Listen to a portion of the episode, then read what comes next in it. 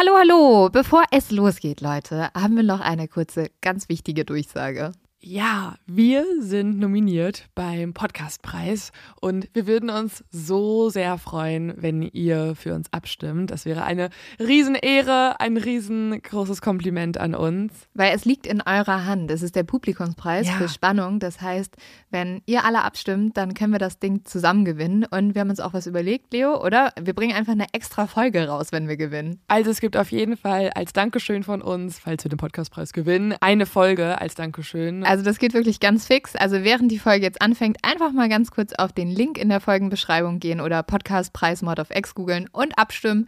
Dankeschön! Dauert nur wenige Sekunden und man muss sich auch nicht registrieren. Und jetzt geht's los mit der Folge.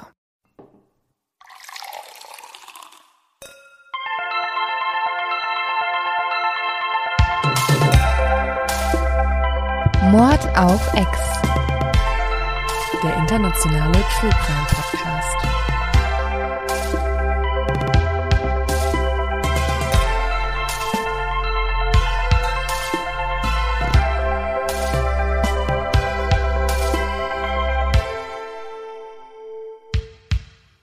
Evelyn, wir haben ein Problem, by the way. Und zwar?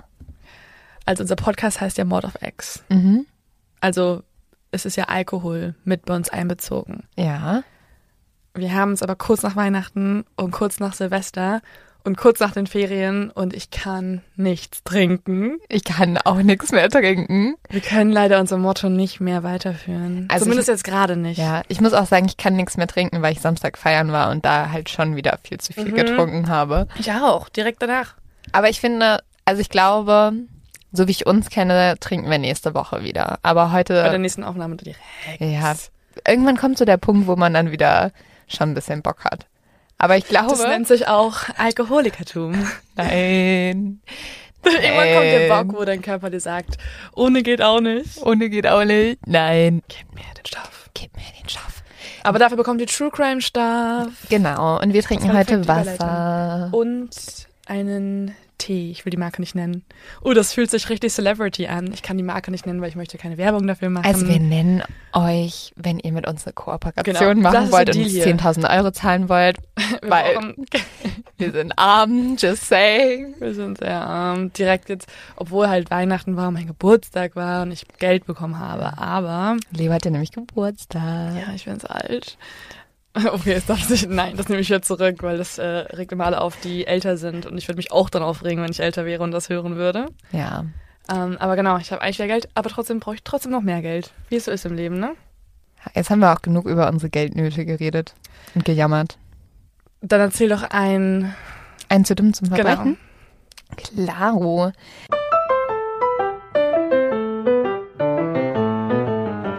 Und zwar gehen wir diesmal nach Holland ins Jahr 2018. Dort haben ein paar Bankräuber, wollten den ganz großen Gewinn machen und haben einen Laden überfallen. Und Sie brauchen also auch Geld. sie brachten auch Geld. I ja. feel them. Ja, und die Männer wollten so viel Geld haben, wie es irgendwie geht. Und daraufhin hat der Ladenbesitzer sich einen ganz smarten Plan ausgedacht. Der hat denen nämlich gesagt, ja, es ist halt noch morgens, ich habe noch gar nicht so viel Geld. Wie wär's, wenn ihr einfach heute Abend beim Ladenschluss wiederkommt und dann ist halt die ganze Kasse voll, weil ja den ganzen Tag Leute eingekauft haben. Und der Ladenbesitzer hat schon gesagt, er hat sofort gemerkt, dass diese Männer, die ihn überfallen haben, nicht besonders hell im Kopf waren. Und er hat damals gesagt, es war wie eine Komödie. Die waren nämlich so, ah, danke für den Tipp, voll smart. Ja, machen wir, wir kommen heute Abend Wahrscheinlich wieder. sie sich gedacht so, boah, du Idiot, warum Ja. sagst du uns Warum das? sagst du uns das? Naja, der Ladenbesitzer hat dann die Polizei angerufen, weil die sind ja dann wieder abgezogen und haben nichts mitgenommen. Und hat gesagt, ja, heute um 17.30 Uhr kommen bei mir ein paar, ba also ein paar Räuber, die rauben meinen Laden aus. Die Polizei hat ihnen ein bisschen ausgelacht und meinte so, als ob die so dumm wären und dann nochmal kommen würden. Ja, also tatsächlich kamen sie schon um 17 Uhr. Daraufhin ist der Waren das Ladenbesitzer... deutsche Räuber? Nee, es waren Holländer. ja, sie waren sehr pünktlich. Sehr pü- richtige Allmann. Allmannenräuber, würde ich sagen. Ich wollte gerade im Plural verwenden, du wusstest es nicht. Allmanns. Allmannen. Allmannen.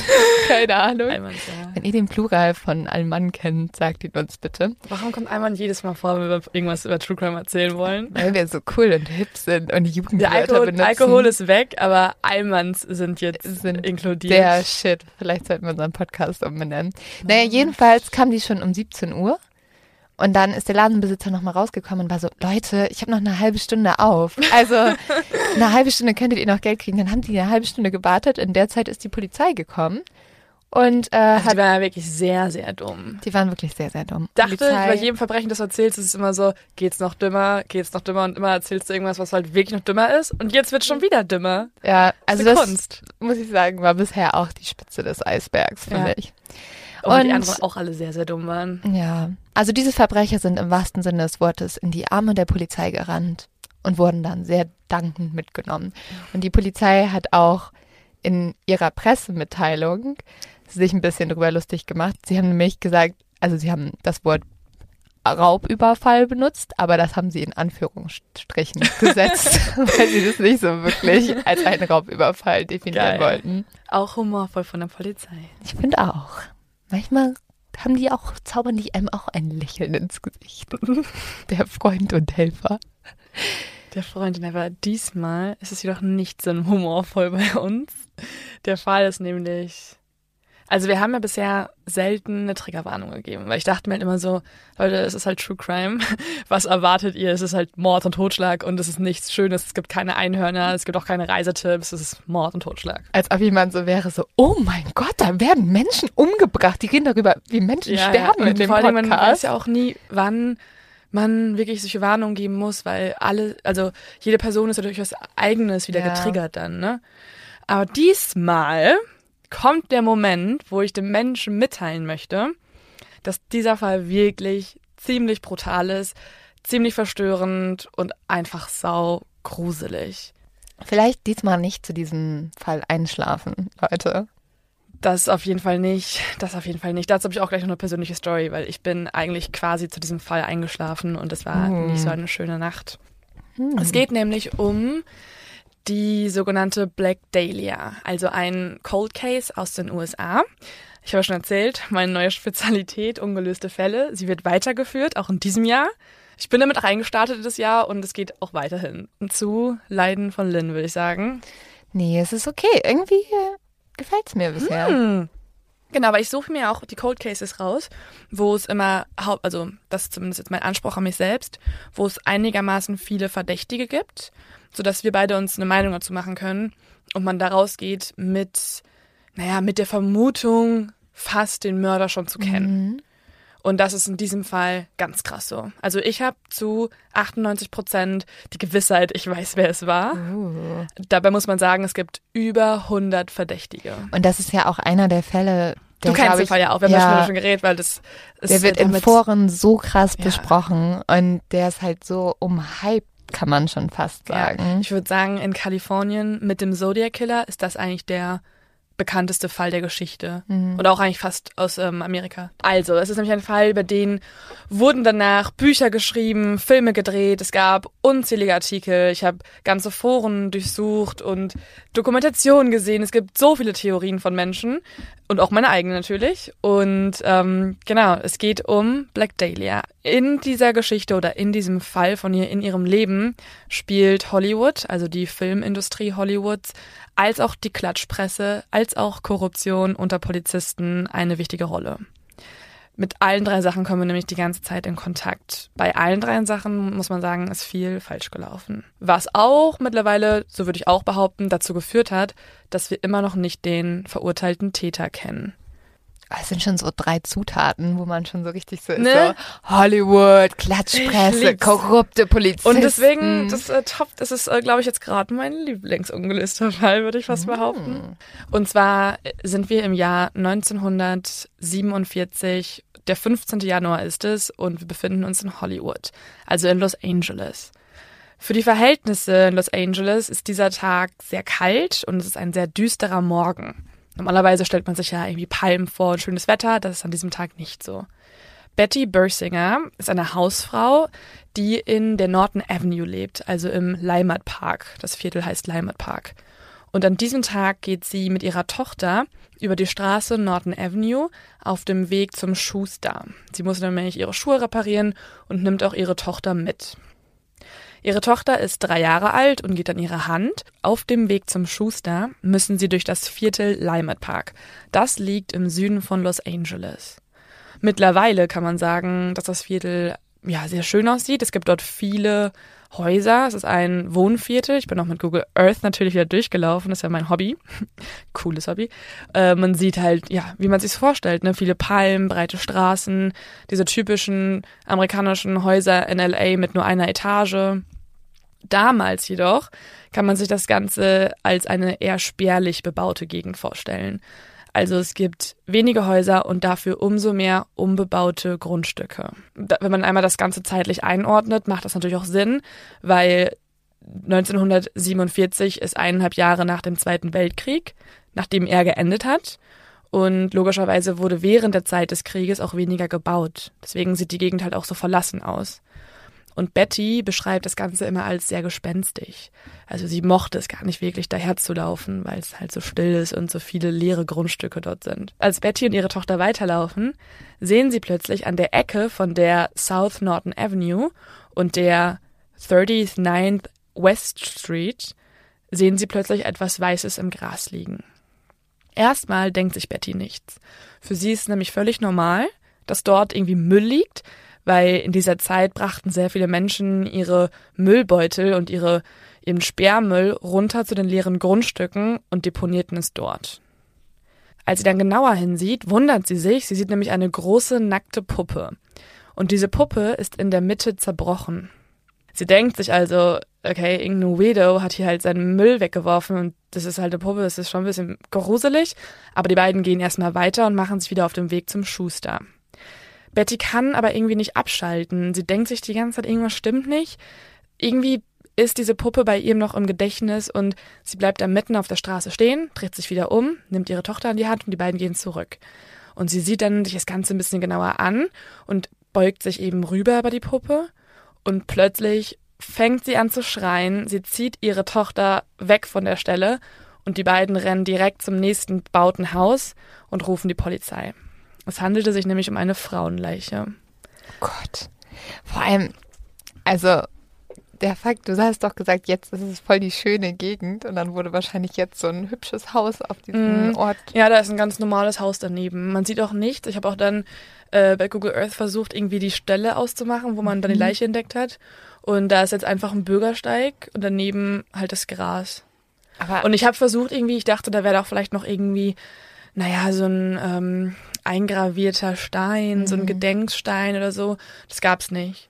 Ich kann mir auch vorstellen, dass das da nicht gibt, weil da kommen eh schon so viele Menschen immer vorbei. Ja. Ich habe mir eine Doku angesehen, wo auch dann eine interviewt wurde, die dort wohnt. Und die meint, es gibt halt sau viele Touristen, die sich einfach diesen Ort mhm. angucken möchten. Ja, das ist dieser Mordtourismus. Ja, ja.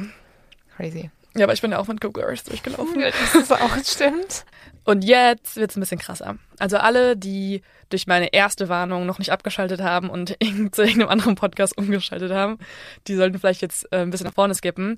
Ich muss es aber trotzdem jetzt mal, also ich muss den Zustand dieser Frauenleiche jetzt trotzdem beschreiben, weil das für den Verlauf der in Frage, also für den Verlauf des Falls wichtig ist und vor allen Dingen auch für den in Frage kommenden Täter wichtig ist. Also, Sie rufen also direkt die Polizei. Und es kommen zwei Detectives vom Los Angeles Police Department, was kurz abgekürzt wird als LAPD. Und die beiden Detectives untersuchen dann die Leiche und merken recht schnell, sie wurde nicht einfach dort in Eile abgeworfen, sondern ganz sorgfältig positioniert. Also erstmal, warum hat Betty gedacht, es war eine Puppe? Das kann man relativ einfach erklären. Sie ist nämlich nackt und unfassbar weiß, also fast schon porzellanweiß. Sie liegt auf dem Rücken und ist eben, wie ich schon vorhin meinte, in zwei Teile zerschnitten. Quasi unter dem Unterleib wurde sie einmal durchgeschnitten und dieser Unterkörper wurde dann abgetrennt und einige Zentimeter unterhalb des Oberkörpers platziert. Die Arme wurden ihr über die Schulter platziert, also nach oben ausgestreckt und die Beine sind weit gespreizt, quasi wie zum Geschlechtsverkehr bereit. Man muss sagen, also die war auch unglaublich hübsch, die Frau. Und deswegen sieht die so puppenhaft aus. Ja. Also wenn man nur äh, die Bilder, die man findet, sind jetzt tatsächlich nur ihr Gesicht und die Arme, wie die so über ihrem Kopf liegen. Und es sieht aus wirklich wie eine Schaufensterpumpe. Ja, ja. Weil die auch so äh, elfengleiche Züge hat. Mm, Die ist sehr, sehr schön. Hat auch hohe Wangenknochen und dunkles Haar und all das zusammen. Und eben mal die Tatsache, dass sie so weiß ist, lässt sie ähm, unreal wirken. Nicht, nicht wie ein Mensch. Dann sieht man auch, dass ihre Geschlechtsteile sind verstümmelt. Überall sind Schnitte und Wunden und zum Teil wurden auch ihre Brüste abgeschnitten, Und warum ist die so weiß? weil sie kein Blut mehr in sich hat. Das finden sie dann auch raus, nachdem die nächsten Detectives gerufen werden. Also ähm, die beiden, die da vorbeigekommen sind, die ersten beiden Detectives von der LAPD, das waren jetzt einfach welche, die quasi Mhm. auf ähm, Streife waren und die nächsten in der Gegend waren, wurden dann dorthin gerufen. Weil erstmal, wenn jemand sagt, hier ist eine Leiche, zu der Zeit muss man wissen, gab es öfter Mordfälle. Mhm. Es wurden öfter Leichen gefunden. Es war jetzt nicht wie heutzutage, dass da sofort alles abgesichert wird, sondern die sind dahin, haben gemerkt, okay, das ist der brutalste Mord, den wir in unserem ganzen Leben gesehen haben bisher Ja. die verstörendste Szene aller Zeiten, rufen dann erst halt erfahrene Senior Ja, Detectives. klar. genau. Außerdem, und das macht für mich das Ganze so verstörend, wurde ihr ein Lächeln ins Gesicht geritzt. Also der Mund war von einem Ohr zu dem anderen zu einem unnatürlichen Grinsen aufgeschlitzt. Das nennt man Baltimore Smile, oder? Mm, Das nennt man Chelsea Smile Chelsea Smile, Mhm. ah, okay. oder Chelsea Grin. Oder Ja. Glas Glasgow Smile. Glasgow. Smile. Genau. Ja, das ist nämlich, glaube ich, weil englische Banden sich das immer, also Ja, ich habe mich gefragt, warum das so heißt. Ich habe es auch äh, recherchiert, aber da gibt es nicht so eine ganz klare Definition hinter. Aber genau, es war früher scheinbar ja, irgendwie es so gibt ein. doch so einen Film, Hooligan heißt der, glaube ich.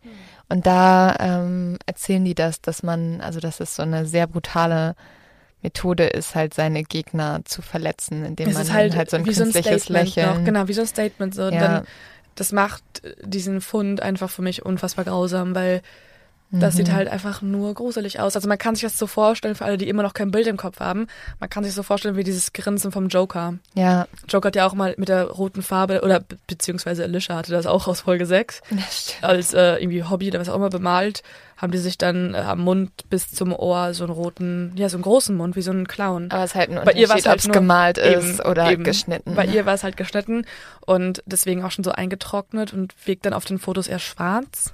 Es ist so Oh gruselig, es ist so gruselig. Ähm, man kann also festhalten, jemand wollte ihr eine Message senden. Das war nicht einfach ein Mordfall, bei dem man die Leiche einfach schnell loswerden wollte, sondern es ähm, wurde mit klarer, entweder sexueller oder frauenfeindlicher Absicht vorgenommen. Aus entweder generellem Frauenhass, eine Beziehungsrachetat könnte es sein, es könnte ein Serienmörder sein, eine oder ein. Psychopath halt Also einfach. das sowieso wahrscheinlich. Ja. Genau, aber es war halt irgendwie, es war aufwendig. Es war nicht einfach nur irgendwie loswerden wollen. Es war, die, die, der Mörder wollte eine Message senden, die er sie so dahin, indem er auch ihre Beine spreizt und so Ja. weiter. Wegen der brutalen Zurichtung wusste das LAPD direkt, okay, das hat jetzt bei uns direkt oberste Priorität und wir brauchen mehr Senior Detectives. Sie haben also dann angerufen oder beziehungsweise den Polizeifunk eingeschaltet und es wurden zwei weitere Detectives zu der Szene geschickt und zwar einmal Detective Sergeant Harry Hansen und Detective Finnis Brown. Die beiden machen sich direkt auf den Weg. Es kommt jedoch so, dass auch die Klatschpresse und die Paparazzis den Polizeifunk abgehört haben. Sie wussten also auch Bescheid, dass da irgendwas ganz Krasses gerade vor sich geht.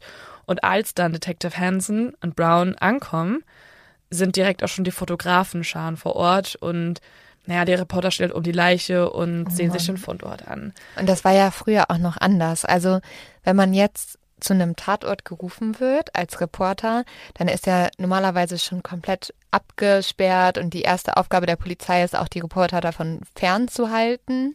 Und es Eben. gibt auch eine Mhm. gewisse Reporterethik, hält sich jetzt nicht jeder dran, ähm, aber an sich ist es halt, also ist, Fotos von der Leiche zu machen, ähm, gehört sich heute nicht mehr so. Also ich weiß noch, ich habe mal ähm, bei einem anderen Fernsehsender noch gearbeitet und habe dort den Aufmacherdienst gehabt. Das heißt, man äh, kriegt alle News rein und äh, wenn eine, eine Nachricht dabei ist, die super krass ist, wie jetzt irgendwie, es ist jetzt ein Bombenanschlag oder so, da muss man sich darum kümmern, dass natürlich noch schnell eine Nachricht rausgehauen wird in die aktuelle Sendung. Und dort haben wir immer auch so Nachrichten von so so genannten Gaffern bekommen. Gaffer sind Reporter, die als erstes rausströmen und genau sowas machen, wie die Leute da gemacht haben, nämlich äh, von Tatort sofort Bilder zu machen und versuchen, das zu machen, bevor die Polizei kommt. Und da haben wir auch oft Bilder bekommen von Leichen, die in Flüssen treiben oder so. Und das war total klar, das wird natürlich nicht veröffentlicht, weil das ist ja auch eine Art von Leichenschändung. Dann. Genau, da in der Zeit wollten die Paparazzis und Fotografen halt direkt die Fotos machen, aber, und das ist hier gut geglückt, normalerweise in anderen Fällen war schon so, dass die Reporter zum Teil vor der Polizei da waren oder gleichzeitig da waren und Fotos genommen haben. Hier ist es jedoch so, dass Hansen, also einer der Senior Detectives, äh, der wurde direkt total wütend, dass alle anderen schon um die Leiche rumstanden, ließ dann Gott sei Dank den Tatort räumen, hat alle weggeschickt. Er hatte sogar schon die Vermutung, dass irgendwelche Beweise halt vernichtet wurden, dadurch, dass die Leute dort rumgetrampelt haben. Aber er hat das gröbste Übel vermieden, muss man sagen. Also er hat zum Beispiel auch Gott sei Dank dafür gesorgt, dass keine Fotos aufgenommen werden und dementsprechend die grausamsten Fotos die Polizeifotos sind mm, und nicht okay. irgendwelche sensationsgeilen Reporter, die da nochmal. Ja. Die findet man auch nicht so einfach im Internet. Also wenn man den Fall googelt, dann kommt man Gott sei Dank auf die Porträtfotos von der Black Dahlia, aber nicht auf ähm, irgendwelche Polizeifotos.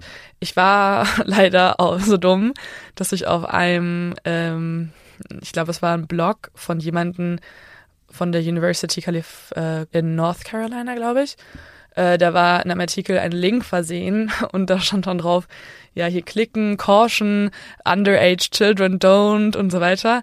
Äh, klick hier, hier, wenn du die Polizeifotos sehen willst. Und ich habe dann, naja, trotzdem draufgeklickt. Oh, nein. Obwohl ich das nicht machen soll, es war nämlich schon spät. Es war schon dunkel und ich habe bei meiner Oma übernachtet. Also es war auch schon eine gruselige Stimmung in so einem Haus mit keiner starken Person, die mich von irgendwie verteidigen kann. Ich habe draufgeklickt und dann kam nochmal so eine Meldung. Alter, deine Oma wird dich sowas von verteidigen. Dann kam nochmal so eine Meldung und die war auch irgendwie so, ja, wollen Sie, sind Sie sicher? So ungefähr. Hab ich nochmal drauf geklickt und dann kamen die Fotos und oh mein Gott. Also alles, was ich beschrieben habe, man hat wahrscheinlich schon ein verstörendes Bild im Kopf durch die Details, die ich allein schon beschrieben habe. Aber was es dann wirklich im Endeffekt war, also als ich es gesehen habe, ich war ähm, absolut schockiert, weil ich hätte mir das gar nicht vorgestellt, dass der Unterkörper wirklich so weit weg liegt. Der war tatsächlich so zehn. Ich sehe es auch gerade. Hast du es dir gerade angeguckt? Ja. Deswegen bist du am Handy. Ja, es ist schon also, echt spooky. Nein, ich muss das, ich muss das dann auch sehen. Ich war so, ich will das jetzt auch sehen. Ich möchte nicht ausgeschlossen Kann sein. Kann ich mal gucken? Oh, nee. oh Gott, das ist gerade so creepy. Es ist wirklich sehr gruselig. Weil man sieht ja das Gras, was noch in der Mitte dann mm. ähm, zwischen Und den es sieht Teilen. wirklich aus wie so eine Schaufensterpuppe. Ich war einfach nur, ich konnte nicht mehr schlafen. Ich dachte die ganze Zeit, das. Nee, das ist das Falsche. Hä, das hier? Ja, du musst auf so verschiedene Links klicken. Oh nee, so weit will ich gar nicht gehen. Also ich will auch niemanden dazu motivieren, weil, also tut euch einen Gefallen, wenn ihr das jetzt nicht sucht. Ja. Wirklich nicht. Ich werde noch, wir werden auch auf gar keinen Fall davon irgendwas hochladen. Ich habe eine wichtige Frage. Ja. Hieß die Frau Black Dahlia? Mm -mm, aber dazu komme ich gleich. Okay. Also wir sind ja jetzt, genau, das ist eigentlich ein guter Einstieg wieder in den Fall. Wir befinden uns ja jetzt an diesem Tatort mit diesen beiden neuen Detectives von der LAPD, mit den Reportern, die mittlerweile Gott sei Dank weggeschickt wurden, und der Frage, wer ist diese Frau? Man weiß es einfach nicht. Man untersucht dann daraufhin die Leiche etwas detaillierter und stellt fest, wie du vorhin schon gesagt hattest, dass sie unglaublich weiß ist, weil sie einfach kein Blut in sich hat. Außerdem findet man auch kein Blut auf der Leiche oder um sie herum, was bedeutet, dass sie vor, bevor sie dahingelegt wurde, noch sorgfältig gewaschen worden sein muss. Aber wie hat man denn kein Blut im Körper? Indem du verkehrt herum an die Decke gehangen wirst und aus. Uh, ich habe ich hab alle gewarnt, ich habe alle gewarnt am Anfang. Krass, ja, ne? wir haben schon mal Killroll gemacht, da wurden auch Leute. Aber da war nicht so detailliert, nein. Aber crazy, ja. oder? Also sie wurde, muss halt aber irgendwie war sie verkehrt da noch herum. lebendig? Nein, tot. Muss ja rauslaufen. Okay. Ah ja, gut. Na dann. Physik und so, Lynn. War ich noch nie gut. Logisches Denken. Ähm, War ich auch noch nie gut. Auch wie absurd einfach, dass du jemanden, bevor du, also nachdem du ihn getötet hast, bevor du ihn wegschmeißt, sozusagen nochmal sorgfältig wäscht. Was für ein Aufwand das auch alles ist. Das ist immer dein, dein Einwand. Ja. Hä, was für ein Aufwand? Ja, aber wirklich, also da musste ich ja, okay, stell dir das mal vor, ne? Ich, ich muss mir das halt auch immer dann bildlich vorstellen, was es auch nicht besser macht. Aber bis so ein Körper ausgeblutet ist, das dauert bestimmt einen Tag. Du brauchst halt auch echt eine Du Wohnung, brauchst einen Raum, ne? Du brauchst eine halt irgendwie eine Garage, Halle. dann hängst du da erstmal so einen Körper rum, dann musst du das ja auch alles noch putzen, wenn du da überall Blut rauslaufen Mhm. lässt. Das ist wirklich so eine Aktion von der Da, Woche. da muss jemand nicht so, das kann eigentlich kein Mann sein, der sonst nicht viel hilft im Haushalt, weil er muss schon putzaffin ja, der sein, muss ich schon mal. putzaffin sein. Oh, das Wow. war eine Frau. Dum, dum, dum. Es gibt Theorien, dass es eine Frau war. Da kann ich, da können wir. Ach so, ähm, kleine, Bestimmt ist auch so das Hauptmerkmal, dass sie putzen wollte. So. Wow, sexistische Theorie. Ähm, und es gibt sogar Artikel, die besagen, dass ihre Haare noch schamponiert wurden und halt so parfümiert rochen. Was für ein Aufwand. Aber wenn du schon einmal wäschst, dann kannst du auch direkt noch Shampoo benutzen. Ja, finde ich auch. Also dann wenigstens noch das gute Shampoo nehmen, ne? Außerdem wurde auch kein Blut auf der Stelle gefunden, was bedeutet, dass sie halt hergebracht wurde. Also das hätten wir jetzt auch schon denken können, aber es war halt nicht der Tat, also nicht der Ort, an dem die Tat oder der Mord passierte, sondern einfach der Fundort. Voll die Frage, warum dann der Ort ausgewählt wurde. Also es gibt gleich noch ein Detail, wo wir merken, dass die Person vielleicht aus der Gegend kommen könnte und einfach dann ein leeres Grundstück genommen hat, das in der Gegend halt existiert, wo du halt auch weniger gesehen, also erstmal ist die Wahrscheinlichkeit ja gering, dass du dort entdeckt wirst. Aber die wurde ja auch so richtig positioniert und Aber da wurde ja richtig Gedanken reingesteckt. Aber wo sonst halt, ne? Als auf so einem leeren Grundstück mitten Aber in du LA. willst ja, dass sie gefunden wird. Genau, du willst Ja. und das da ist es so, also ich glaube, das ist eigentlich der perfekte Ort, weil es ist in der Stadt und sie wird schnell gefunden. Mhm. Man vermutet, dass es nur einige Stunden vorher passiert ist. Und ähm, du bist trotzdem noch einigermaßen gut äh, verdeckt, weil dort halt nicht viele Häuser sind. Du hast nicht viele Zeugen wahrscheinlich. Man sieht jedoch ein schwarzes Auto in der Gegend. Das kannst du schon mal merken. Gemerkt? Außerdem findet man auf dem leeren Grundstück auch noch einen Abdruck, den Abdruck eines Schuhabsatzes inmitten des Abdrucks eines Autoreifens. Also aber auch nur von der Hacke sozusagen, also nur von, von einem Teil des Schuhs. Und, ekelig, man findet einen Zementsack mit wässrigem Blut drin. Also es gab noch andere Sachen, die zurückgelassen wurden. war das ihr Blut? Ja. Aber warum? Also warum? Ja, warum den Mord? Ja, aber warum machst du dir den Aufwand, die ausbluten zu lassen und bringst dann ihr Blut da auch noch mit hin? Weil du etwas gestört im Gehirn bist. Ja, okay. Die Frage, die wir uns jetzt auch alle stellen, neben dem Warum, ist, wer ist diese Frau? Mhm. Man weiß es zu dem Zeitpunkt nicht. Und das LAPD will also natürlich jetzt so schnell wie möglich herausfinden, wer sie ist, also sie identifizieren. Und während Detective Hansen dann die Leiche in die Autopsie bringen lässt, werden von ihr noch Fingerabdrücke genommen.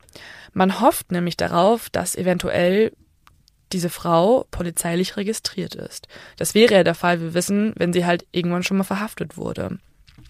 Ihre Fingerabdrücke werden zum FBI Headquarter in Washington DC geschickt und zum Glück gibt es sogar wirklich die positive Rückmeldung, dass man von ihr Abdrücke schon genommen hatte. Man kann also das Opfer identifizieren und es handelt sich um die 22-jährige Elizabeth Short. Währenddessen wird die Leiche in der Autopsie untersucht. Man kann erstmal die Todesursache feststellen und diese ist Blutungen durch die Gehirnerschütterung und Wunden am Kopf. Außerdem hat auch das eingeritzte Lächeln dazu beigetragen. Auch sehr, Keine schöne Art sehr ironisch, dass dein Lächeln auf dem Gesicht dir den Tod noch mitbringt. Aber das ist ja auch, also da muss ja ihr Mörder sie schon wirklich nicht besonders gern gemocht haben, wenn du jemanden so. Er hat sie voll geliebt. Ja, auf jeden Fall. Er war ihr Best Friend. Nein, aber also an so einer Verletzung zu sterben ist halt brutal. Mhm. Ja, also da war auf jeden Fall ganz viel Hass mit dem Spiel. Mhm. Außerdem findet man an ihren Händen und am Hals die Spuren eines Seils.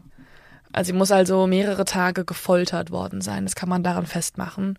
Und man findet auch über ihrem Schambereich ganz viele Schnitte in einem Zickzackmuster. Außerdem, ich will diese Details eigentlich nicht nennen, aber die sind halt relevant für den Täter, weil es eben anscheinend ein Frauenhasser gewesen sein muss, wurden auch ihre Schamhaare mit der Hand entfernt und sie wurde gezwungen, als sie noch lebte, Fäkalien zu essen. Man hat oh. nämlich in ihrem Magen sowas gefunden, ja. Außerdem, und dann haben es alle überstanden, und vor allem du, dein Gesicht ist nicht mehr so erfreulich.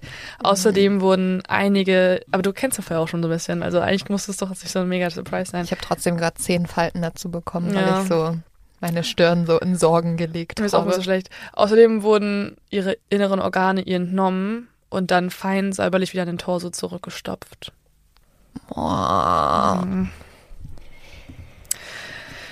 Jetzt wird es wichtig, sehr wichtig, weil es gibt einen ganz besonderen, ein ganz besonderes Detail, auf das wir alle mal unsere Aufmerksamkeit lenken müssen. Ich habe ja schon vorhin erwähnt, dass ihr Körper in zwei Teile zerschnitten wurde. Das Ganze ist ein sehr besonderer Schnitt in der Chirurgie, der sich Hemikorporektomie nennt. Und das ist nämlich ein Schnitt in der Medizin, bei dem, wie ich schon gesagt habe, beide Beine, das Becken und der Unterleib amputiert werden.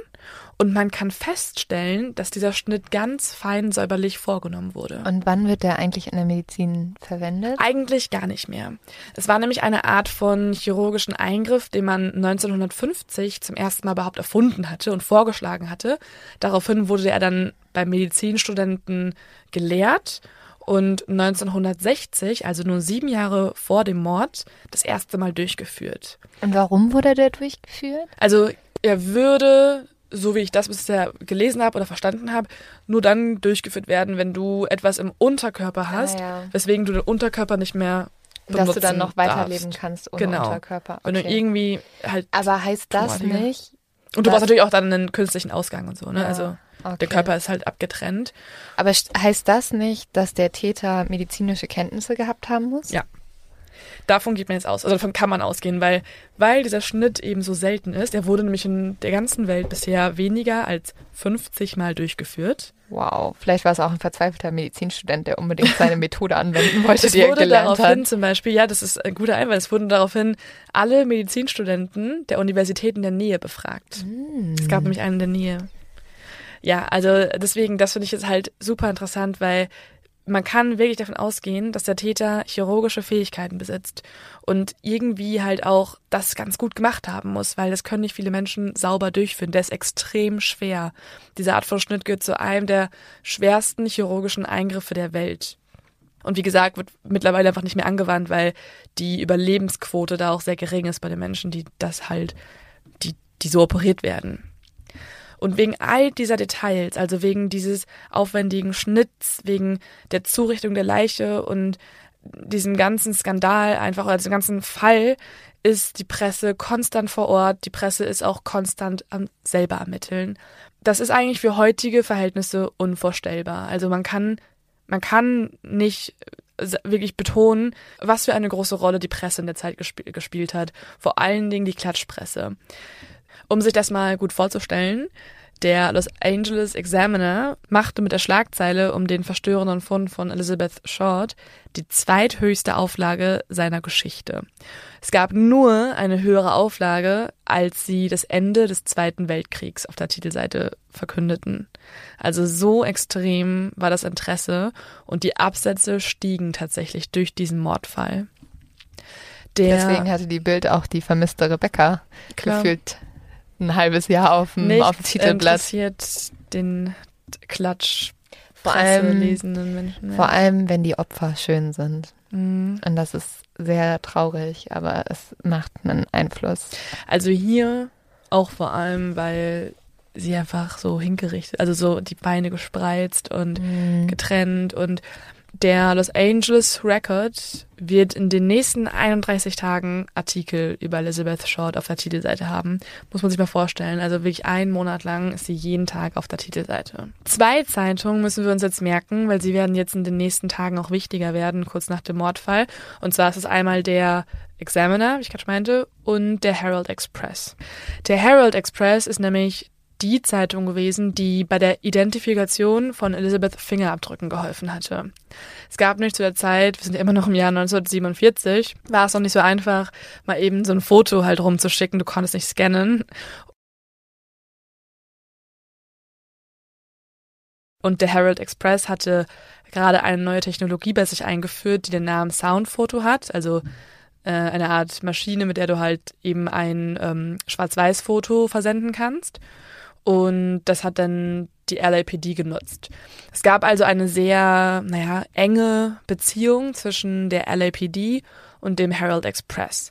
Außerdem muss man wissen, dass der Herald Express zu der Zeit sehr viel Geld hatte, weil natürlich viele Leute auch die Zeitung gekauft haben und sie hatten viele Reporter, sehr viel Kraft einfach dahinter und konnten fast schon genauso gut wie die Polizei recherchieren.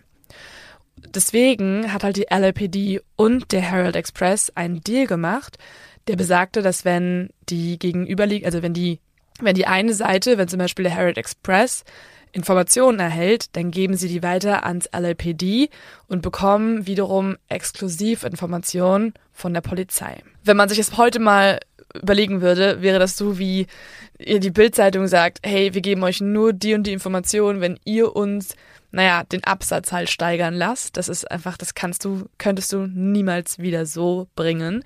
Zur Zeit war es aber möglich. Man muss sozusagen, das LAPD war darüber nicht gerade glücklich. Sie brauchten aber dringend jede Information und mussten dann am Ende sogar zustimmen. Dabei gibt es jetzt skrupellose Geschichten. Also zum Beispiel war es so, dass man danach erstmal nur wusste, es ist Elizabeth Short, man wusste aber keine Informationen über sie. Und dann hat sich ein Herald Express Reporter überlegt, der hieß Wayne Sutton, dass er zu der Mutter von Elizabeth Short fährt. Das waren jetzt zwei Tage nach dem Mord. Sie wusste zu dem Zeitpunkt noch nicht mal, Phoebe Short wusste nicht, dass ihre Tochter tot ist. Die Polizei hat es ihr noch nicht mitgeteilt. Er ist also zu ihr hingefahren nach Massachusetts, also an die ganz andere Seite, an die East Coast. Und er hat sich vorher überlegt, wie bekomme ich Informationen von ihr? Ich kann ihr nicht direkt sagen, dass ihre Tochter tot ist, weil dann bricht sie in Tränen aus und ich bekomme halt keine Informationen mehr. Sie dreht sich weg und will mit mir nicht reden. Er hat sich also eine Geschichte ausgedacht. Er hat bei ihr geklingelt und hat behauptet, dass ihre Tochter Elizabeth bei einem Beauty Contest gewonnen hätte. Und Phoebe war natürlich erfreut und hat dann ganz viel über ihre Tochter preisgegeben und hat davon geschwärmt, wie schön ihre Tochter ist und hat ihm einfach alles erzählt, was er wissen wollte. Und ganz am Ende dieser Geschichte, nachdem er Fotos hatte und alle möglichen Infos, die er brauchte, hat er dann erzählt, ja, ihre Tochter ist übrigens auch tot. Also musst du dir mal oh vorstellen. Gott. Und natürlich konnte die Mutter es erstmal nicht glauben. Die dachte, sie wird gerade verarscht, weil jetzt gerade hat sie noch einen Beauty-Contest gewonnen und dann ist sie tot. Das passt ja nicht zusammen. Und dann musste das LAPD musste dann noch ein, bei der lokalen Polizei in Medford, da wo die Mutter wohnt, einen Polizei, einen, einen Polizisten vorbeischicken, der dann zu ihr hinfährt und erst dann konnte sie es glauben. Also sie braucht es wirklich aus erster Quelle. Aber was für ein schrecklicher Reporter. Ja, so skrupellos war es dann. Das ist nochmal Leichenschütteln der ganz besonderen Art. Also man ja. nennt es ja Leichenschütteln, wenn Reporter zu den Angehörigen fahren, um äh, sozusagen tote Leichen nochmal zu schütteln und zu schauen, welche Informationen ja, das war, dabei das war rauskommen. Leichenschütteln, das, das gegen die Wand slam und was auch ich. Ja. Saltos, alles wurde da. Ähm, außerdem hat der Herald Express einen anonymen Anruf bekommen der, in dem gesagt wurde, dass Elizabeth einen Koffer besäße mit Fotoalben von sich und ihren Freunden. Dieser Koffer sei aber verloren gegangen auf einer Schifffahrt von Chicago nach Los Angeles. Und der Herald Express, das, dieser Anruf ging an, den, an die Zeitung, muss man sich mal vorstellen, nicht ans LAPD, sondern an die Zeitung. Und die haben dann ihre ganzen Reporter losgeschickt und meinten, ihr müsst diesen Koffer finden, wir brauchen noch mehr Fotos von ihr. Das war immer noch kurz nach dem Mord, ne? also nach dem Fund des Mordes. Und die sind alle dann losgeströmt, haben überall gesucht und den Koffer auch dann noch gefunden. Und zwar an der Greyhound Express Station in Downtown Los Angeles. Jetzt muss man sich vorstellen, diese Zeitung hat jetzt Fotos, Schwarz-Weiß-Fotos von Elizabeth, von ihren Freunden, von allem. Sie hat die Information von der Mutter und nur drei Tage nach dem Fund der Leiche, am 17. Januar 1947, erscheint ein riesengroßes Schwarz-Weiß-Foto auf der Titelseite des Herald Express, auf dem man Elizabeth Short sieht. Außerdem trägt sie den Namen die schwarze Dahlia. Und da, oder The Black Dahlia, und da wurde zum ersten Mal diese Art Populärmythos geboren. Aber woher kam der Name? Genau, es ist auch so für die Zeit neben diesen anderen nicht so schönen Verhältnissen war es auch üblich, dass in den 1940er Jahren und 50er Jahren Mordopfern egal was passierte, direkt ein Name gegeben wurde. Also man hat entweder die Täter benannt oder das Opfer selbst und auch oft war es ja ein sehr epischer Name. Und hier wurde der Fall erst der Werwolf-Mörder genannt, weil man irgendwie diese Art von oder diese Art und Weise des Mordens mit einem Werwolf verbunden hat. Ich weiß nicht, weil scheinbar Werwölfe dann irgendwie das Blut. Ich hätte auch eher auf Vampir sonst Ja. gedacht, aber Okay. mh, Vielleicht wollte man mal eine Abwechslung haben. vielleicht hatte man Vampir hatte man ja schon. Ja. Es gab ja auch viele Vampire in der Geschichte des, des Mord und Totschlags in Das war, da war die USA. Schlagzeile halt nicht mehr so gut, ne? Einige Reporter konnten nämlich auch direkt rausfinden, welchen Film Elizabeth Shaw das letzte Mal im Kino gesehen hatte. Und das war der Film Die blaue Dahlia mit Oh. Alan Ladd und Veronica Lake. Und den hatte sie nicht nur einmal gesehen, sondern mehrmals. Und direkt hat man sich gemerkt, okay, das scheint ihr Lieblingsfilm zu sein. Und danach hat sie sich nämlich auch noch mit einer Dahlie geschmückt, in Anspielung auf den Film. Und man wusste über sie durch Befragung von Freunden oder irgendwie Bekannten, die man getroffen hat, dass sie gerne schwarze Kleidung trägt, am liebsten. Und danach wurde sie halt The Black Dahlia genannt, die schwarze Dahlia. Ist halt auch ein epischer Name. Total episch. Die ist ja dann auch noch in mehreren Songs behandelt worden, oder? Von Bob Marley. Es gibt ganz, ganz, ganz, ganz, ganz. Ganz ich glaube, es gibt wahrscheinlich auch sogar schon eine Band, die Black Dahlia heißt. Also, so. Ja, safe. ja. was können wir jetzt also über Elizabeth herausfinden? Oder warte mal kurz, ich muss kurz gucken, wie ich das strukturiere. Nein, ich sag einfach, wer war denn jetzt überhaupt diese Black Dahlia? Also, was kann man über sie herausfinden? Und auch über ihren Täter vermutlich. Weil wir müssen uns nämlich jetzt ihr Leben angucken, ihre Biografie bis zu ihrem Tod und mit ganz besonderem Merkmal auf ihre Männerbekanntschaften beziehungsweise auf ihre letzten Tage. Elizabeth wurde am 29. Juli 1924 in Hyde Park in Boston, Massachusetts geboren. Das ist eine gute Gegend mittlerweile. Ich weiß nicht, wie es damals war. Ihre Familie ist aber kurz nach ihrer Geburt da weggezogen nach Medford, auch in Massachusetts. Sie hatte vier Schwestern, es waren also fünf Kinder, eine ganz schöne Menge. Nicht schlecht. Ja, nicht schlecht. Ganz schöner Zickenkrieg bestimmt zu Oh Hause. mein Gott, mit einer Schwester war es bei mir ja schon Zickenkrieg. Liebe Grüße an Leos Schwester. Sie hatte vier, so. Also viermal so viel. Ihr Vater, Cleo Chant, designte und baute Minigolfplätze. Das ist auch ein geiler Job. Ja, es ist sehr außergewöhnlich irgendwie. Ja. Im Zuge der großen Depression im Jahr 1929 konnte er diese Arbeit jedoch nicht mehr fortführen und verließ seine Frau und seine Töchter und täuschte seinen eigenen Suizid vor. Was? Mhm. Hä, wie täuscht man denn seinen eigenen Suizid Er vor? hat sein Auto neben eine Brücke gefahren, dort dann leer stehen lassen und ebenso getan, als ob er in den Fluss gesprungen wäre. Ja, und ist dann verschwunden. Zumindest hat er ein Auto da gelassen. Oh, Ich hoffe, es war ein Mercedes. ich glaube nicht. Wenn du Minigolfplätze designst, dann glaube ich nicht, dass du Mercedes. I don't know. Na, Aber ähm, ja, man kann eigentlich schon fast festhalten, dass das Leben von Elizabeth Short selbst eine kleine True Crime Story ist mit so einem mit so einem Suizid Vorführ Act seines Mhm. Vaters. Ja. Er zieht also nach, nach ähm, Kalifornien und ist weg von der Bildfläche. Phoebe, die Mutter von Elizabeth, muss nun die fünf Töchter alleine großziehen, was sehr schwierig ist zu der Zeit, weil, wie gesagt, es war gerade die große Depression, es ist wirtschaftlich unfassbar hart in den USA und als alleinerziehende Mutter mit fünf Töchtern musste sie halt auch mehreren Jobs nachgehen und bekam zwar auch staatliche Hilfe, aber es war alles nicht viel und alles aber sie nicht heißt genug. schließlich Phoebe.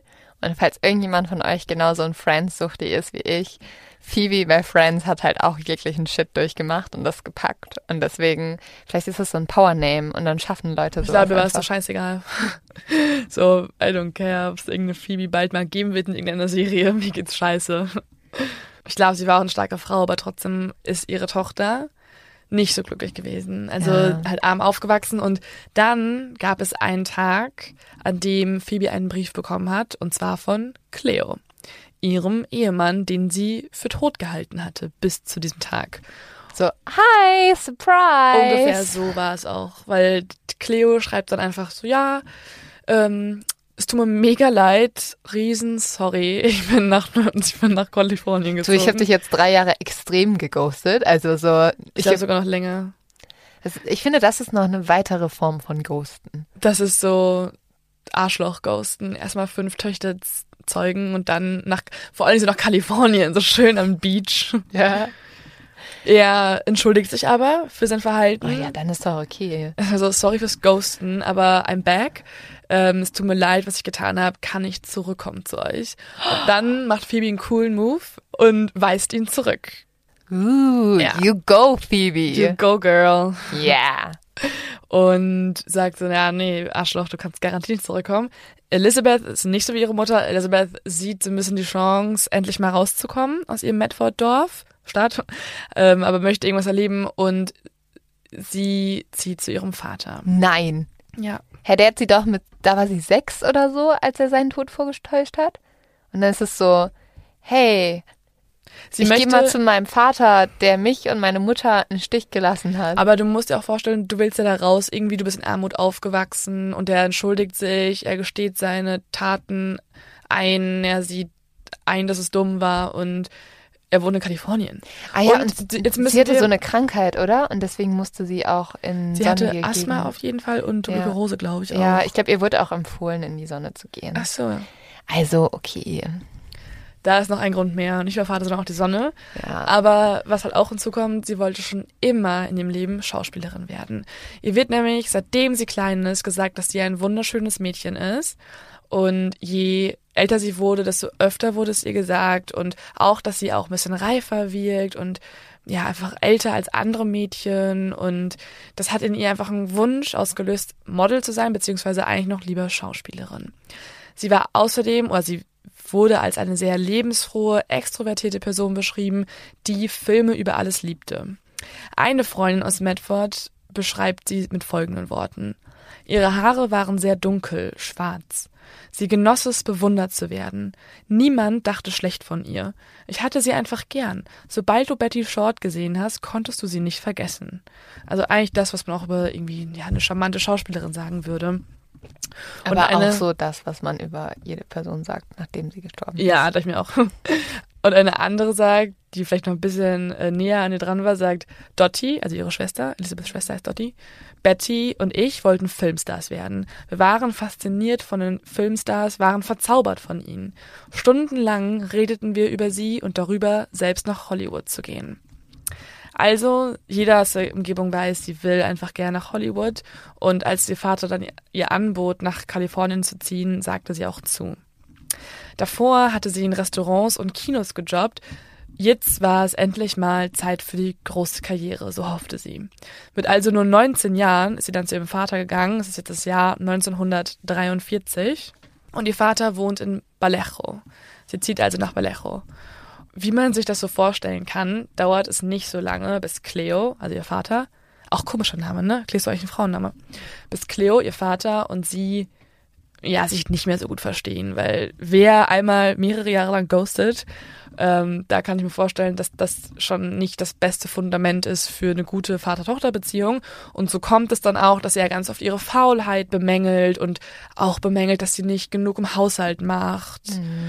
Und Das war äh, nämlich sein Problem. Er hat gemerkt, okay, wenn ich jetzt meine ganzen fünf Töchter und meine Frau in Ruhe, also von denen wegziehe, dann muss ich ja den ganzen Shit alleine machen, die no- sonst immer die Frauen will für mich machen. kommen. Ja. Sie ja, hat sich aber getäuscht bei ihr, weil sie hatte viel mehr Bock auf Daten. Elizabeth war richtig flirty unterwegs und sie hatte sehr viele Dates, sie hatte sehr viel Aufmerksamkeit von Männern und ja, das hat dann ihren Vater irgendwann dazu getrieben, dass er 1943, also auch nur ein halbes Jahr später, also Mitte des Jahres, sie wieder rausgeschmissen hat, Weil sie so viel gedatet hat. weil sie nicht genug geputzt hat Oh. und dafür gedatet hat. Wow. Ja, richtig. Fast so wie ähm, wir, Leo. Ähm, sie musste also, sie musste ab diesem Moment also wieder für sich selber sorgen und bewarb sich dann auf eine Stelle als Kassiererin in einem Postgeschäft in Camp Cook. Cook, Cookie, Cook. Dort fiel sie allen auf. Sie hat, hat, sie war nämlich, wie gesagt, sie ist ja schon das wunderschöne Mädchen, das charmant und flirty unterwegs ist. Und sie gewinnt dann auch den Titel als Camp Cutie. Auch geil einfach. Camp Cutie of Camp Cook in einem Beauty Contest. Wow. Ähm, Das war auch ein geiler Beauty-Contest. aber es ist auch so klar, dass so eine Frau in der Zeit halt, das ist so deren Medaille. Hier bist du Camp Cutie. Geil. Scheiß auf, was du so bei uns im Laden machst, ob du irgendwie eine gute Mitarbeiterin bist, du bist der Camp Cutie. Hm. Damit hat man dann einen sicheren Arbeitsplatz gehabt. Hatte sie auf jeden Fall, aber irgendwann wurde sie auch einfach zu viel. Weil man muss auch sagen, so viele Dates, wie sie hatte, sie war immer auf der Suche nach was Richtigem. Also sie wollte eine feste, schöne, stabile Beziehung, am liebsten auch schon nach heiraten. Der großen Liebe. Sie war auf der Suche nach der großen Liebe, ja. Sie wollte auf keinen Fall so das Easy Girl sein. Es wurde auch dann irgendwann über sie auch schon rumgesprochen, so ja, die ist nicht so einfach, die ähm, müsst ihr, da müsst ihr nicht versuchen, die lässt dich nicht so richtig ran. Und die Kerle wurden ihr dann scheinbar wirklich irgendwann zu viel, dass sie irgendwann kündigte und nach Santa Barbara zog. Uh. Jetzt kommt der Moment, der uns dann im Endeffekt auch ihre Identität vermittelt hat. Sie hat nämlich einen Zusammenstoß mit der Polizei. Und zwar kommt es zu einer Nacht in einem Restaurant, mit, in dem sie, in dem wohl alle ein bisschen mehr getrunken haben und anfangen zu randalieren, bis dann irgendwann der Besitzer dieses Restaurants die Polizei ruft weil Elizabeth zu dem Zeitpunkt ja noch minderjährig ist, sie ist ja immer noch 19 Jahre alt, wird von ihr, werden ihre Freunde verhaftet, aber von ihr wird halt nur dieser Mugshot, also das Polizeifoto genommen, auf dem sie wirklich sehr gut aussieht. Mhm. Wie so eine Gangster, so eine coole Beauty, so ein Model, das auf Flucht ist irgendwie. Ja, wie dieser eine Poli nee, es wurde doch schon mal von so einem Räuber in den USA einen Mugshot gemacht und danach ist er berühmt geworden und modelt jetzt. das wäre sie damals gewesen. Wahrscheinlich wirklich. Und von ihr wurden auch Fingerabdrücke genommen, die halt dann später auch für die Identifikation gesorgt haben. Einem Polizeibeamten tat sie halt wirklich leid, dass das Mädchen kein richtiges Zuhause hatte. Ach, der hatte einfach einen Crush auf sie. Ich glaube auch. Und er hat arrangiert, dass sie zurück zu ihrer Mutter reisen konnte, nach Massachusetts zurück in Medford bei ihrer Mutter gefiel es ihr natürlich wieder nicht so gut, weil sie wollte ja immer noch Schauspielerin sein, sie wollte ja immer noch nach Hollywood.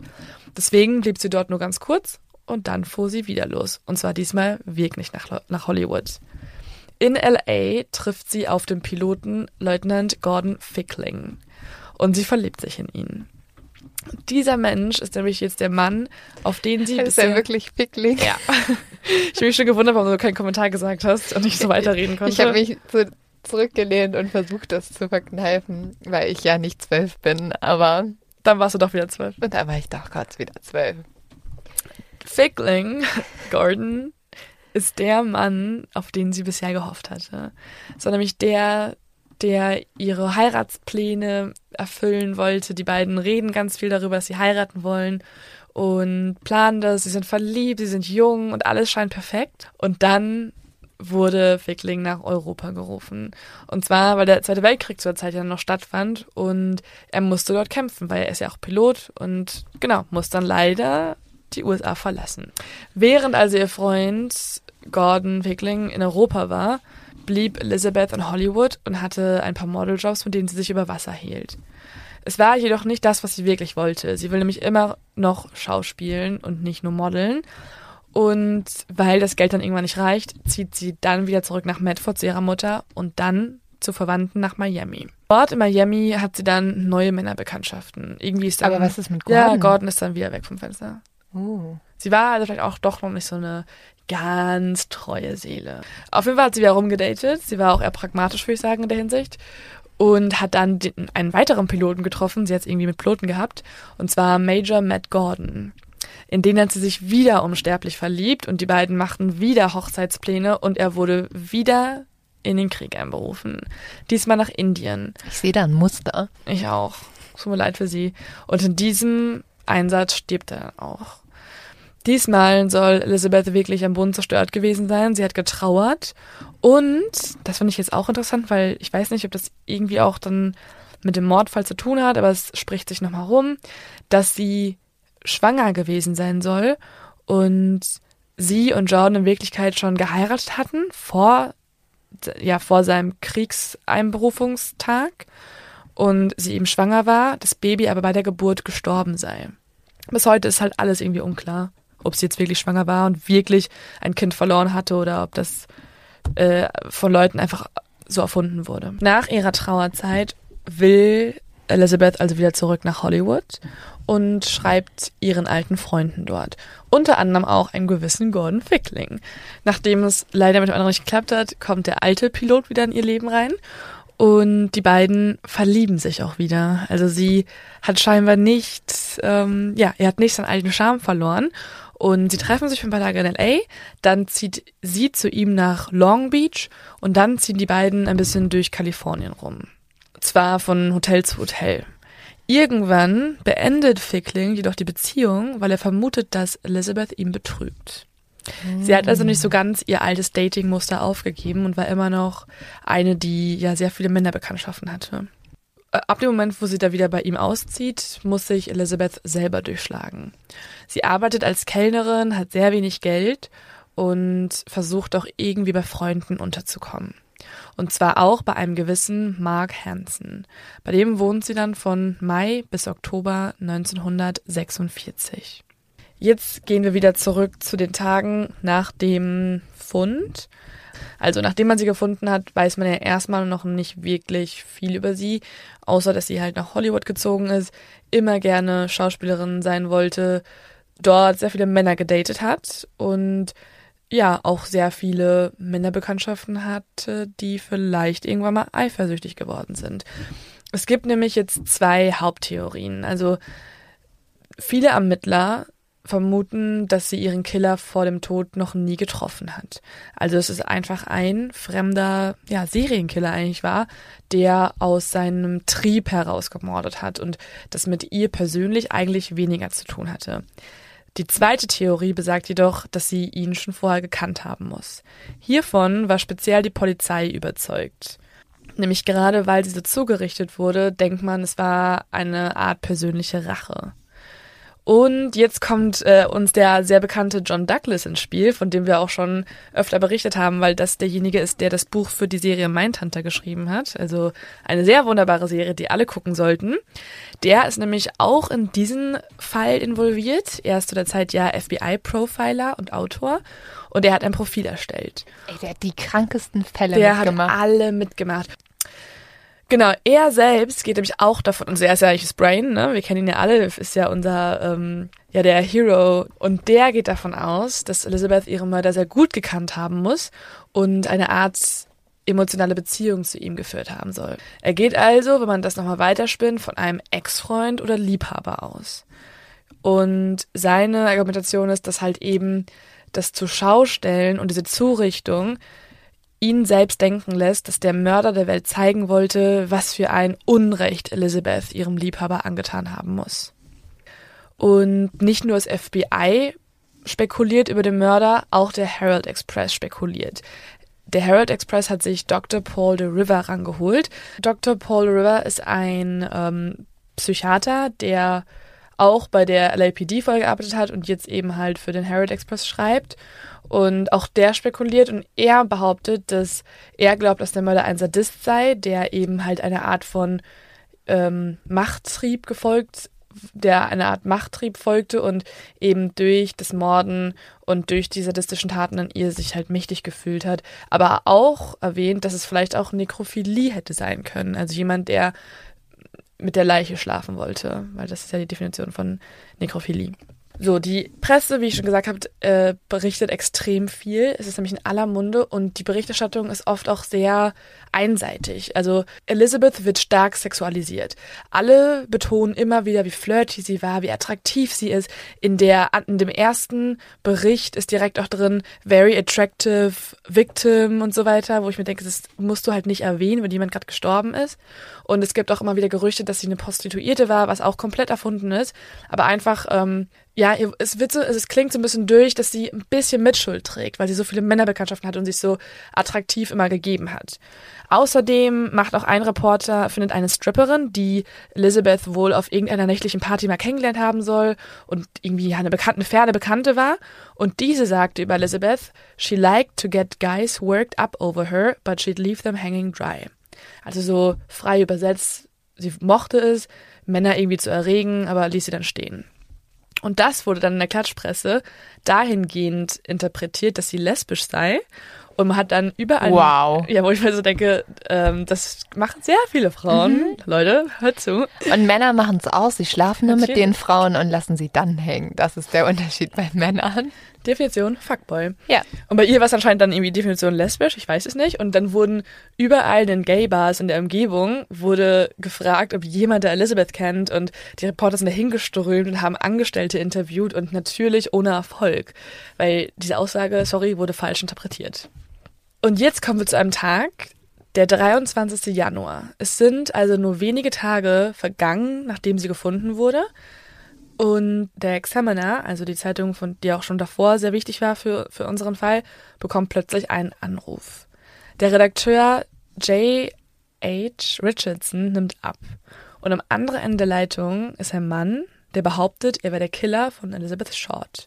Also ein gruseliges Szenario, das mich irgendwie auch an BTK erinnert und an sehr viele Serienmörder, die immer wieder mit der Presse kommunizieren wollen. Und der Mann an der Leitung ist sehr aufgebracht. Ihm gefällt nämlich überhaupt nicht die Art und Weise, wie über Elizabeth in der Zeitung berichtet wird. Und um zu beweisen, dass er es war, der sie getötet hat, bietet er der Zeitung an, einige Gegenstände ihnen zuzusenden, damit sie wirklich wissen können, er ist es. Und natürlich sagen die Reporter, ja, ja, schick uns das, wir wollen alles wissen. Und am 24. Januar, also einen Tag später, bekommen sie einen Brief und ein Paket. In dem Brief sind ausgeschnittene Magazinbuchstaben und Fetzen. Also man hat dann versucht, halt mit diesen Magazinbuchstaben einen Text zu bilden, wie man das so kennt aus diesen Drohbriefen und so. Und der Absender ist anonym, man kann nicht zurückverfolgen, wer es war. Also wäre auch ein bisschen dämlich vom Mörder, wenn er dann direkt so please send to bla oder from bla. Wäre nicht so schlau. Und man findet in dem Paket Elizabeth Geburtsurkunde, einige Businesscards von ihr ein Adressbuch, auf dem ein Name steht. Aber die. Geburtsurkunde, das ist ja so ein persönliches. Ja, ja. Aber vielleicht war das damals eher so wie so ein Perso, den du bei mit hinnimmst. Aber das. Ja, weiß ich nicht. Ja. Das war, ich, also ich kann mir vorstellen, dass das alles Dinge sind, die man auch, aber auch in der Tasche trägt. Mhm. Und genau, in diesem, was für mich davon, von diesen Sachen sehr interessant ist, ist das Adressbuch. In dem Adressbuch fehlen nämlich drei Blätter, die wurden rausgerissen. Mhm. Und auf ihm steht ein Name, der, der sagt Mark Hansen. Das ist der Titel des Adressbuchs. Man kann aber trotzdem, also das ist einfach der Titel, aber man kann trotzdem feststellen, dass es ihrs war, weil das sehr viele, ja, sehr viele Telefonnummern von irgendwelchen Männern in LA war, die sie irgendwann in ihrem Leben mal kurz gedatet hatte. Und auch von Freunden. Wer ist hier doch dieser Mark Hansen, der ganz fett vorne drauf steht? Man kann ja erstmal annehmen und natürlich ab dieser Sekunde war Mark Hansen auch ein Verdächtiger, das ist ja klar. Aber andererseits finde ich Eben. extrem dumm. Eben. Dein Das eigenes. Adressbuch. Ich mir auch also, so, also dann vor allem, wenn Seiten rausgerissen Genau, dann ist wurden. es ja eigentlich wahrscheinlicher, dass der Mörder auf irgendeiner Seite stand, die rausgerissen Ja. wurde, als dieser Mark Hansen zu sein. Ja, finde ich auch. Also da würde ich auch eher die anderen vermuten. Genau, was man darüber herausschließt, ist, dass ja, man geht nicht sofort davon aus, dass es Mark war, aber man geht davon aus, dass es irgendwer war, den sie wohl kennen musste. Eben weil es persönliche Gegenstände sind und eben weil Seiten rausgerissen wurden. Später am gleichen Tag findet man auch noch etwas anderes. Und zwar Elizabeths Handtasche und ihre Schuhe in einem Mülleimer in der, in der Nähe des leerstehenden Grundstücks, wo sie auch gefunden wurde schon. Und jetzt geht man davon aus, dass der Mörder wohl in der Gegend wohnen muss. Man nimmt nämlich an, dass er vieles geplant hatte, dies aber nicht. Also die Polizei denkt, er hatte nicht geplant, dass man das so schnell am gleichen Tag noch finden musste, weil es war nicht genau bei dem Grundstück, aber in der Gegend.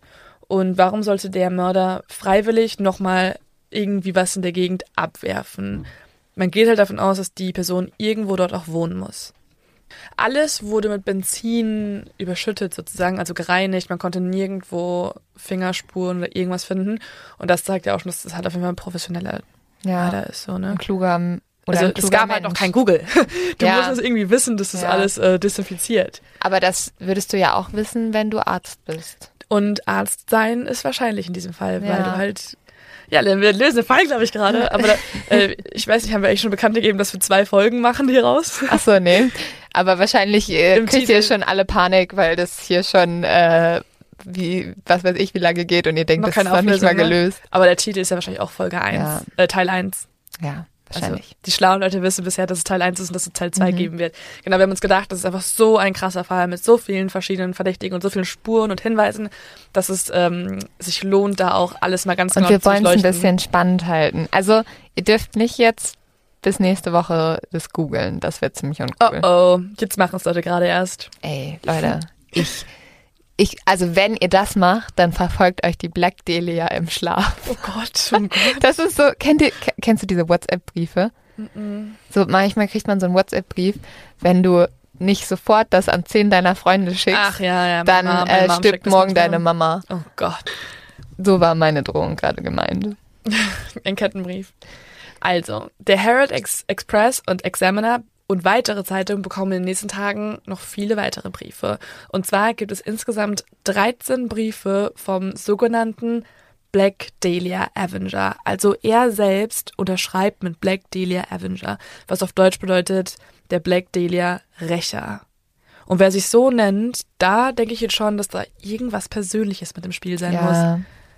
Auf jeden Oder? Fall. Weil du hast dich ja direkt auf die Person eingefahren. Du nennst dich ja nicht ähm, zum Beispiel Zodiac, hat sich ja einfach stumpfen Namen gegeben. BTK, die haben sich einfach einen Namen gegeben. Ein allgemein, der, ähm, der darauf schließen lässt, dass sie noch öfter morden werden. Hier hat sich die Person ja nur auf diesen einen Fall eingefahren.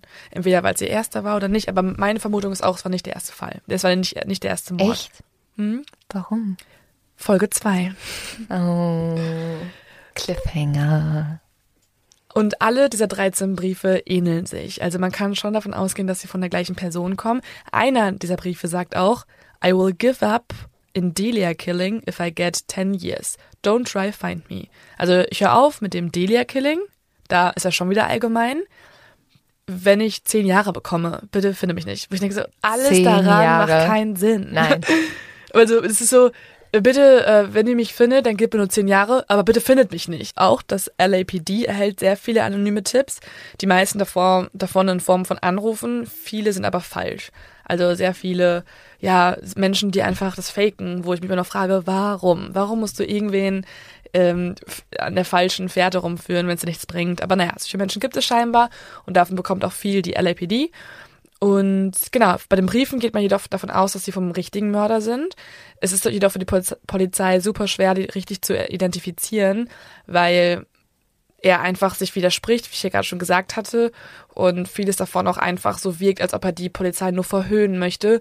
Und zum Beispiel gibt es einen Brief, wo er sagt, ja, ich stelle mich euch, wartet da und da auf mich. Und dann sagt er am gleichen Tag noch, haha, doch nicht, hab's mir anders überlegt. Okay, also wir können jetzt einfach mal festhalten, es gibt einen Mörder, der mit der Öffentlichkeit kommuniziert. Es gibt diesen krass verstümmelten Körper, diese Leiche. Und es gibt schon einige Vermutungen. Also wir können davon ausgehen, dass die Person irgendwas mit Medizin zu tun hat. Die Oder, oder einigermaßen schlau war. Oder meine Vermutung ja auch, oder halt ein, jemand ist, der halt trainiert ist. Also halt wirklich ein Serienmörder, Mhm. der schon öfter mal gemordet hat und wusste, was er tut. Die das Opfer kennt, die eine persönliche Beziehung haben könnte. Und wir haben den Namen Mark Hansen. Okay. Und wir wissen immer noch nicht, was Delia in den Tagen gemacht hat, bevor sie gestorben ist. Genau, und das erzähle ich euch nächstes Mal. Außerdem, we will never forget, der Leo-Tipp. Dum -dum.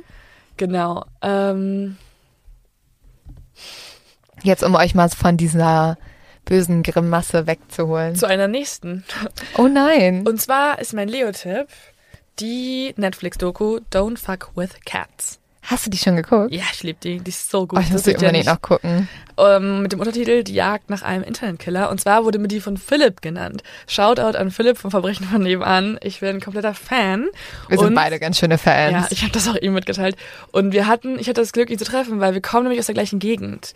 Was für mich einfach am Anfang erstmal schockierend war, weil seine Anfangsfälle spielen ja alle so in der Nähe von Gütersloh und irgendwie einen Riedberg. Riedberg ist bei mir so zehn Minuten entfernt.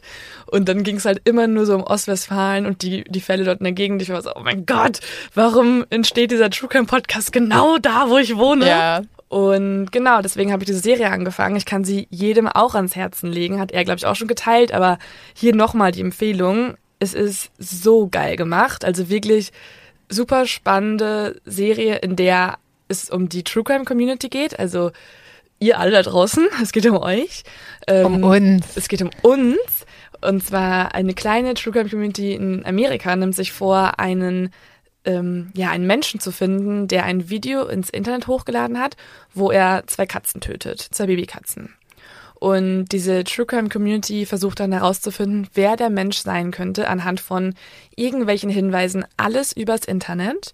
Und genau, versucht sich dann gegenseitig zu helfen und sie finden die Person auch. Es handelt sich nämlich um eventuell.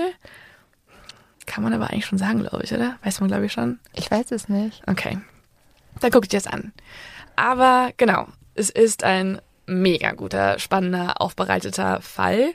Und jeder, der Bock auf True Crime hat und vor allen Dingen auch dieses Gefühl der Community irgendwie sehen will, wie die zusammenhalten und sich gegenseitig halt den Fall vorknüpfen, sollte sich das wirklich reinziehen auf Netflix. Und ich würde sagen, ich finde, wir als Community lösen ja jetzt auch den Black Dahlia-Mord.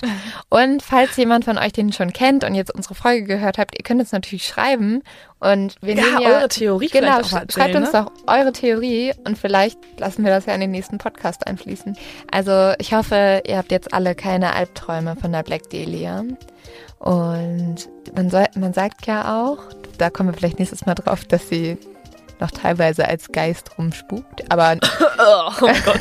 Nächstes Mal auf jeden Fall wieder Cocktails. Ja, auf nächstes, nächstes Mal gibt's Cocktails. Ähm, und Geister spuken nicht in Deutschland. Also nur in Amerika, nur, nur da, Amerika. wo sie ermordet wurde. Und denkt dran, falls sie zu euch kommt, macht ein Instagram-Video. Nee, nee, nee, die kommt erstmal wieder zu uns, wenn wir darüber reden. Ich glaube, wir sind die Ersten, die von dem Geist aufgesucht werden werden. Wir machen eine Instagram-Story darüber. Wollen wir anstoßen mit unserem Kaffee? mit dem Wasser? mit dem Kaffee und mit dem Wasser. Yes. Unser Ritual haben wir ganz vergessen. Ah ja, cheers. Tschüssi.